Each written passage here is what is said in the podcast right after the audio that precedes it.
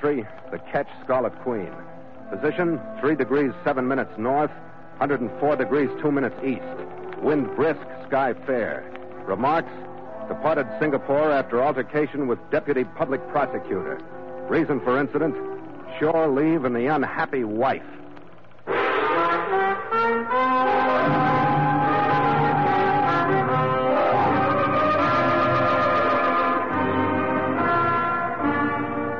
Ten days out of Haiphong that we rounded Point Lima, left the China Sea astern, glowing like gold in the strong afternoon sun, and passed through Singapore Strait to find mooring at the Peninsula Company docks just south of Raffles Quay.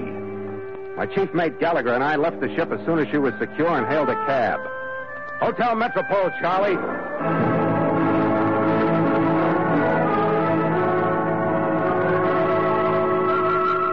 I'd been hit periodically with a feeling akin to sickness for three or four days before our Singapore arrival. And it gnawed at me more severely than ever now that I was separated from the hotel only by minutes. Part relief, part apprehension, part disbelief that I was actually here and almost face to face with Kuji Kang, the man who'd drawn me all the way from San Francisco, was ready to send me farther into I didn't know what on the voyage of the Scarlet Queen.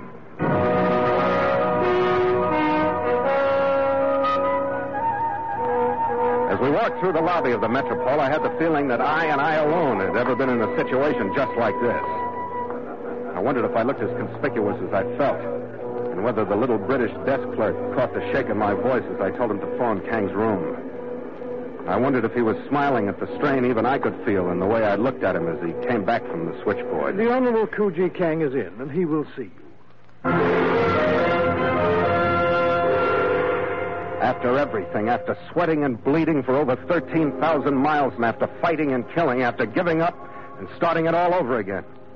That's how I was notified of my final success. As if I'd dropped in from the next hotel. The Honorable Kuji Kang is in, and he will see you.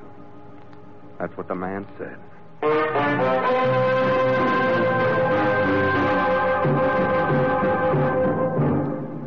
So Mutual continues The Voyage of the Scarlet Queen, written by Gil Doud and Bob Tallman, and starring Elliot Lewis.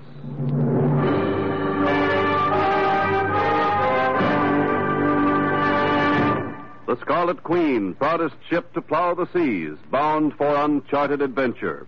Every week a complete entry in the log, and every week a league further in the strange voyage of the Scarlet Queen.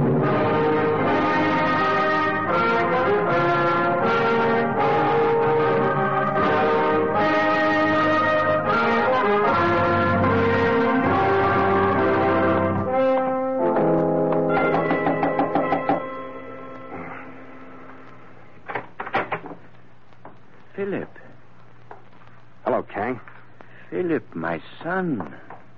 How are you, Kang? Now, I am all right, Philip. You are here. Oh, Red, I'd like to have you meet Kuji Kang. This is Mr. Gallagher, my chief mate. How do you do? It is my honor, Mr. Gallagher. Thanks, Mr. Kang. Uh, thanks very much. It, it, it's been a long time, Kang. Now that we're here and we found you and everything, It's, it's a whale of a letdown, sir. it's a little hard to believe. Of course.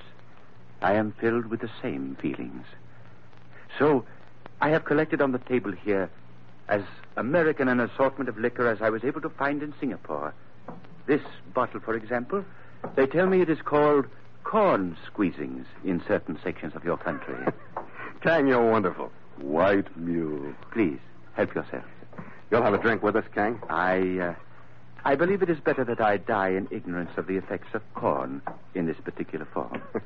I have here my wine, and my spirit will be the same. It's an important drink, Kang. It is indeed. Therefore, one before which we should hesitate not one instant. Philip? Red? Skipper. And now, Philip, I would like to speak to you in privacy for a few minutes. You would not mind, Mr. Gallagher? Oh, no, it's all right with me, sir. Yeah, with a spread like this, it ought to be. We will rejoin you shortly. In the meantime, I'm expecting two other guests, Mr. and Mrs. Harry Marlowe. Should they arrive, please introduce yourself and give them my welcome. Yes, sir. In here, Philip. Yeah, sure. Philip, my son. The pride I feel for you fills my heart, and it must overflow. Thank you, Kang.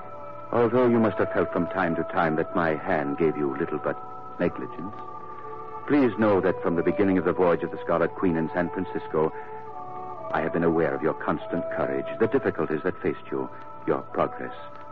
My daughter herself at least partially described to you the value of the treasure after which you have been sailing, and which has been the basis for all the attacks upon you. That's right, sir. Constantino has not yet, and I fear will not until the last moment, halt his efforts to gain the treasure for himself. His goal is personal profit. Mine, I say simply, is to recover the treasure for my country to which it is of untold value. Because in it are relics from each of the dynasties from centuries BC to the most recent. As you have been told, there are two ivory tablets from the first or yin. As he talked, I felt myself filling with the same sense of urgency that had taken me when I originally signed with him in Shanghai almost two years before. jewels From the course of Xiao and Qin. Maybe it was a type of hypnotism. incense earned from the temples of Tang. Maybe it was that through his great personality, the magic of China's past actually reached through and held me. Which is now an area covered by the Whatever it was, I knew again as I'd known before that it was something more than my signature on a Chinese contract that kept me sailing under his The charter. Valley of the Way may be followed. Maybe Jason felt the same kind of pull in his search for the Golden Fleece. Maybe Sir Galahad after the Holy Grail. Objective proof to the I would have believed anything, myth or fairy tale. But when my mind dropped back into reality, it dropped suddenly and it stayed there. So you see, Philip, my son, in the face of such value, we must maintain utmost caution. To do so, I must ask you to discharge your first officer, Mr. Gallagher. Kang, discharge Gallagher? Remember, my son, he was in the employ of Constantino when he signed on with you in San Francisco. He was under a cloud of suspicion in Honolulu and Kobe. Well, I know it, Kang, but things have changed. I'd trust that guy with my life. I've done it. Could it not be, my son, that he would do his utmost to save your life until the treasure was placed aboard your Scarlet Queen? We'll talk about it no longer at this time. I have sent for a man in whom I have the greatest faith, Harry Morrow. He is an unmatched navigator. He knows the Celebes Sea as he knows his own body. I, uh, I had hoped to see him beside you on the decks of the Scarlet Queen. I don't know, Kang. This is awful tough. But she's still your ship. We will talk no longer about it. You will meet him now, at any rate. I uh, have but a word of fatherly warning. His wife, Jean. Huh? Poor Marlowe's excellence is based upon the niceties of celestial navigation, I fear, and not upon the niceties of the so-called celestial bliss demanded by a woman like Jean. She is, in short, a huntress. Shall we go? I knew what he meant when we saw them. Harry Marlowe was the porky type. He forced his clothes at the points of constriction oozing out over his belt and his collar. The wife, Jean, was a true night blooming type, her hair blonde, verging on platinum. Her clothes were filled correctly. I saw how easily she herded her husband and the others to one corner of the room, me into another. I've heard so much about you from Kang. I feel as though I know you very well. He warned me against you. Warned you? Yes. He said you're the type that wives leave husbands for. And now I believe him. Just between you and me, Phil. Can you blame me for wanting to? Once in a while? I don't blame anybody for anything. Believe me, you show great promise. But don't you think you'd better move outside the family circle? We could be careful, couldn't we? That's exactly what I am, being gorgeous. I don't want any trouble now. Perhaps I was mistaken in you. I'm a little surprised at myself. But thanks for the compliment, anyway. You're entirely welcome. Schoolboy.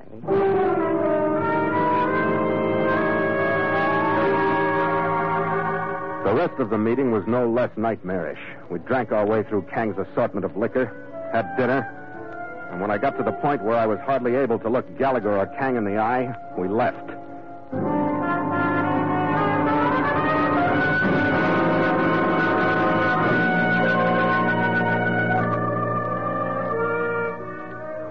The next three days should have been the best period of the voyage. Kang didn't spare anything in making it a holiday for all of us. The Scarlet Queen went into dry dock for a complete repair and repainting. The crew was brought ashore to live and let go with an expense account limited only by the fact that there were only 24 hours a day to spend it in. Red and I were set up in a suite at the Hotel Metropole with two bedrooms and a parlor. I didn't tell Red about Kang's wish. Maybe I should have, so we could have shared one of the most miserable times of my life. But instead, I watched him leave the hotel every afternoon, watched him crawl back into the room every morning just before dawn. I didn't find out where he'd been spending his time until a little after two, the morning of the fourth day. And by then it was too late. His face was beaten raw when he came in. There was a look of terror in his eyes that I'd never seen there before. Skipper. What's the matter, Red? What's the matter? Her husband. Whose husband? Marlowe. That Marlowe. Now, they got stop making sense. Sit down. Is that who you've been mixed up with? Yeah. You picked a great one, Red. Anybody but his wife. So Marlowe showed up. What happened? I don't know, Skipper. I don't know, but he's dead. Red. I don't know, Skipper. So help me. But he's shot. All right, what happened? He came in and he had a gun in his hand. I Yeah. made him drop it and we landed on the floor. And she put a gun in my hand. I didn't want it. He landed one on my face then. I was kind of groggy for a second and then there was the shot. Okay, Red. That's a great story. It's the best I can do, Skipper. Accidents like that happen. I didn't have any reason to kill him. I wouldn't kill him just to get away from him, would I? I don't think you would, Red. That's the trouble. Oh, answer it, Skipper. You know who it is. Yeah. That's right. Okay, thanks. The police, read they're on their way up. Have you got the gun? Yeah. Here it is. All right, leave it here. I'll keep it out of sight. Now, you better get out of here, don't you think? That'll make it look worse. Nothing will make it look worse. Get out of here. Let me know where you are when you can and stay under cover. You're hotter than you even think.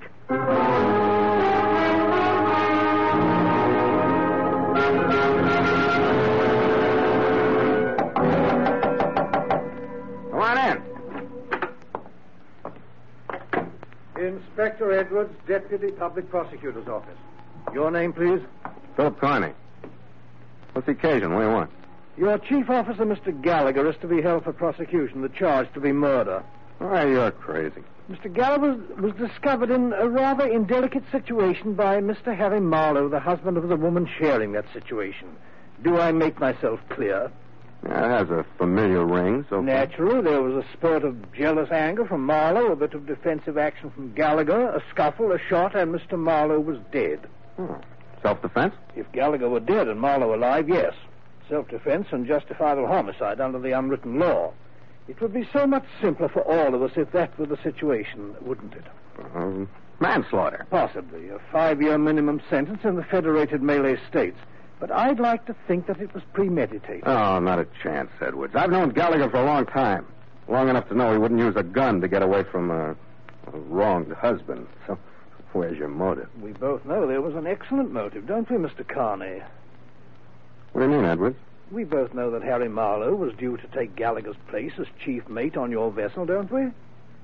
But still no motive because Gallagher didn't know. I didn't tell him. I'm afraid you're a bit mistaken. Gallagher did know. Where did you get that lie? From an entirely impeccable source. From your employer, Mr. Carney, Kuji Kang.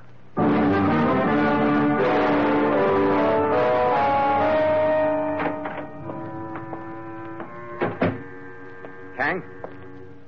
Kang, you still awake? Yes, Philip. I have been waiting for you. Sit down, my boy. I need some help, Kang.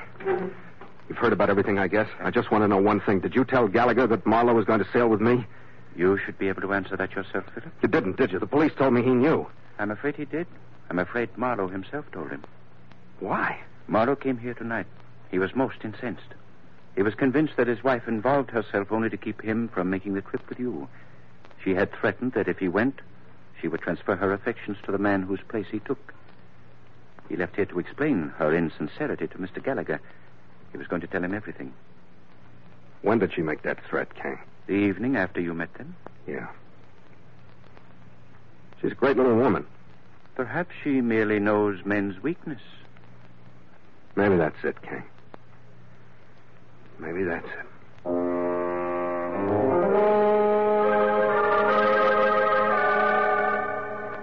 I stayed in the suite the next day waiting for word from Gallagher. It came about 2.30 that afternoon. He was holed up in a room out on Victoria Street in the Chinese section where he thought he'd be safe for a while. Then I left the hotel and went down to get the autopsy report on Marlowe. And after that, I went out to pay my respects to his widow. She was reclining in a wicker chair near a little fountain in the garden of the Marlowe cottage. Oh, Phil, I, I'm glad you've come. What about Red? Is No, they he- haven't found him yet. Not that they don't have the dragnet out. Well, I, I know I shouldn't say this, Phil, but I just can't bring myself to hate Red. Because unless there was some strong personal feeling between the two, I think that the shooting in the middle of the struggle was really accidental. I'm afraid I've got the only real proof, either for him or against him. The gun he was carrying. I know I ought to turn it in, but it's hard to bring myself to do it. Oh, Phil, what, what an awful burden. You know how they are. They'll want to check the bullet they took from your husband's body. How terrible for you. I know I can't help, but believe me, whatever you do is your secret. I've forgotten everything you said to me. Thanks, Mrs. Marlowe. I really didn't come out here to share my problem with you. I wanted to tell you that I'd be in my hotel for the rest of the afternoon. I have to leave for an hour around five. Then I'll be in for the rest of the night. So if you need anything, want any help, just let me know. Oh, thank you, Phil. I think I'll be all right.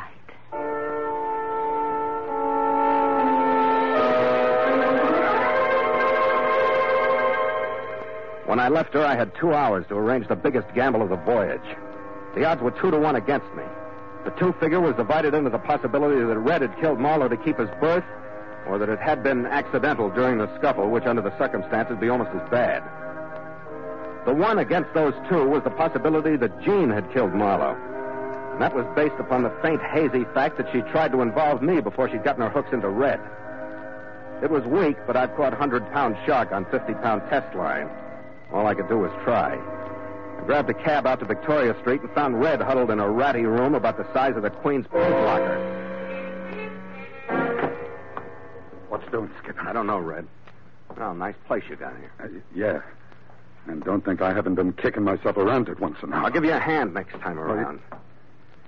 Red, tell me one thing. Did you know there was talk of giving Marlowe your berth on the Queen? My berth? What's the matter, Skipper? Why'd you want to give him my berth? Okay, that's all I wanted to hear, Red. What's the matter, Skipper? Haven't I been all right in Sure that you berth? have, Red. I didn't want to give him your berth. Now shut up, will you? Drop it. Well, you... Marlowe didn't say anything about it when he, he came in, huh? No. He didn't say anything. How about the woman? Something about too late. It didn't make any difference if he left or not. That's when he rushed me. Yeah. Okay, Red, come on. We're going to gamble. On what? On whether she knocked him off or it was all. Oh. I hope you don't mind, gentlemen.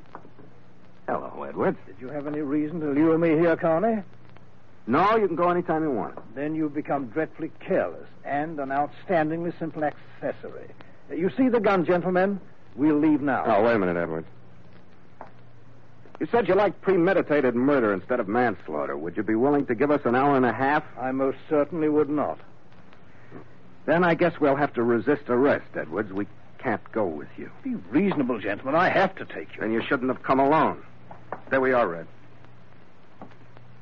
One of us will get you, Edwards. Take your choice. You're my choice, Carney. It wasn't foolhardiness, it was desperation. We had to get out of there. We separated, putting him between us. He started backing toward a wall. I wasted two breaths and glanced at Red. He started to rush and stopped. Edward's eye swung his way for an instant, and I landed prone in front of him and rolled into him. His shots gouged the floor inches away from me, and Red hit him from behind. Between us, we quieted him down. We shoved the gag in his mouth, trussed him up with our belts. And when we left, there were two of us on the wrong side of the Singapore law.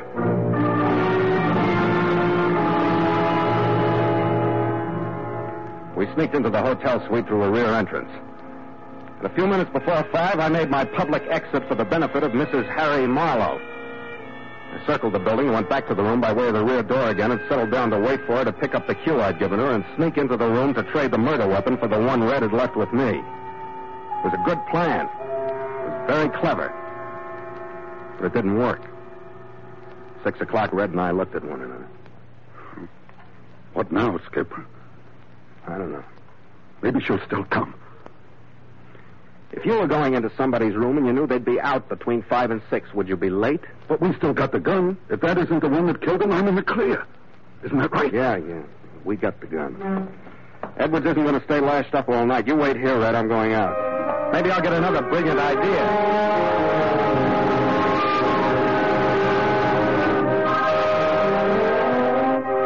That particular Singapore night didn't seem to be the one for brilliant ideas.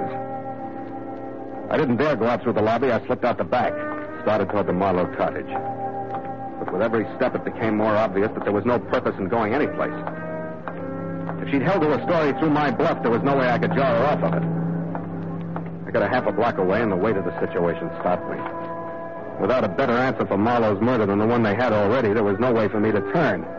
With the Edwards thing, I was in as deeply as Red. That meant Malay state's law. That led to jungle prisons. No, I couldn't see it. I turned around and headed for the front entrance to the Metropole with my mind made up to go to Kang. Ask him to take care of the crew, keep his eyes closed, while Red and I tried to make it out of the city.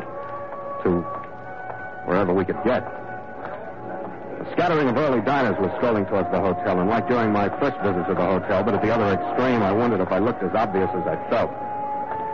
I hugged the shrubbery at the edge of the wide sidewalk, and I'd almost reached the doorway when a whisper stopped me. Phil, Stopped my feet, my heart, and my mind. Phil, I want to talk to you. Hello, Jean. What are you doing here? I've been waiting for you. Come into the garden with me. All right, Jean.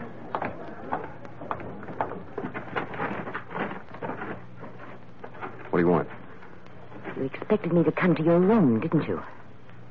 Yes, I did. You expected me to bring this gun and leave it there, didn't you? But it was a trap, wasn't it? What do you want, Jean? I came to kill you. Because that stupid Gallagher gave you that gun instead of throwing it away like I told him to. And you're the only one who can prove that he didn't kill Harry Marlowe. You got the autopsy report. You know they took the bullet from his body. And that it won't check with Red's gun. That's right. But it won't do you any good to kill me, Jean. How long have you been here? I've been waiting since five. Then you don't know that Inspector Edwards is at your house now waiting for you. You're, you're lying. He isn't there. Give me the gun, Jean. No, you're lying. Gallagher has been cleared. He's down on the ship now. You're lying to keep me from killing you. Cracking up. Settle down. you're lying. Settle down or I'll take the gun away from you. And then where'll you be? You want me to take you home, Jean? No, no. Edwards, he's there.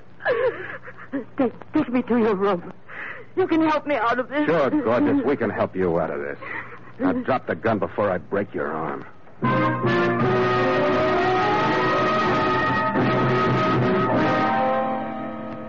Later that same night, the deputy public prosecutor's office got a more coherent confession than she'd given me.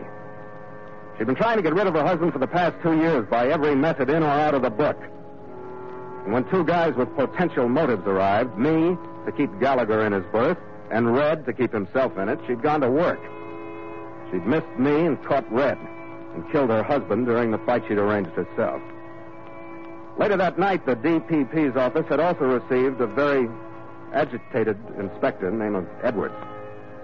And at about that time, Red and I were two thirds through our second or third celebration bottle of Kang's White Mule in his rooms at the Metropole. Kang took me aside. Philip, my son, you are a young man with a stubborn will. Instinct, Kang. I know a good chief mate when I see one. There is no argument left in me. If you will submit to what you have recently experienced to keep Gallagher aboard, then Gallagher, it will be. Your hand, Philip. I wish to congratulate you on your police work. You mean the simple threat of checking the slug to her gun? I believe that is what, as they say, cracked the case. Yeah, it did, Kang. But it would have been nice if somebody had asked me to make the threat good. That slug, it had hit Marlowe's belt buckle on the way in. It was so misshapen they couldn't have checked it to any gun. Surprising revelation, my son. Bitter proof that even the wisdom of Confucius blanches before the luck of the Irish.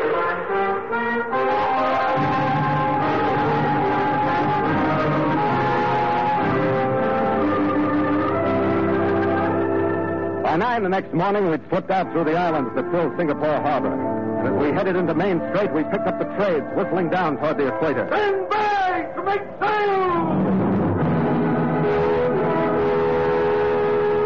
The Queen looked like the cover girl on a dollar yachting magazine in her new paint and her new varnish. The new hemp in her running rigging was stiff in the crew's hands. Starboard sheet! Make sail! Expanse of the mainsail crackled into the breeze, and the streak of sunlight on the shining mainmast glistened and moved as the tall spar leaned a little under the wind. To the jib sheet, men! Firmly now!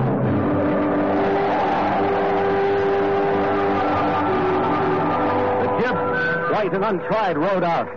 The mizzen, creaking with newness, swung over my head. And the Scarlet Queen brazenly showed her shining side as she buckled into the run toward British North Borneo. I'm trying to think of a time when I felt better, and I can't. For me, you can have Singapore. What's our next port, Skipper? Sandakan. And listen, Red. Yeah? Now, I hope you aren't going to mind a little fatherly advice. No, sir. Now, you'll have to admit that woman was dynamite. Yes, sir. So from now on, when you meet some charmer, you bring her to your captain. That doesn't sound so good. Oh, we'll get references, letters of recommendation, things like that. That won't be much fun, but we'll keep you out of trouble. Yes, sir. Yeah, now, the bottle, please. Yes, sir. Drink, Skipper. Uh, you need one worse than I do. after you, mate, after you.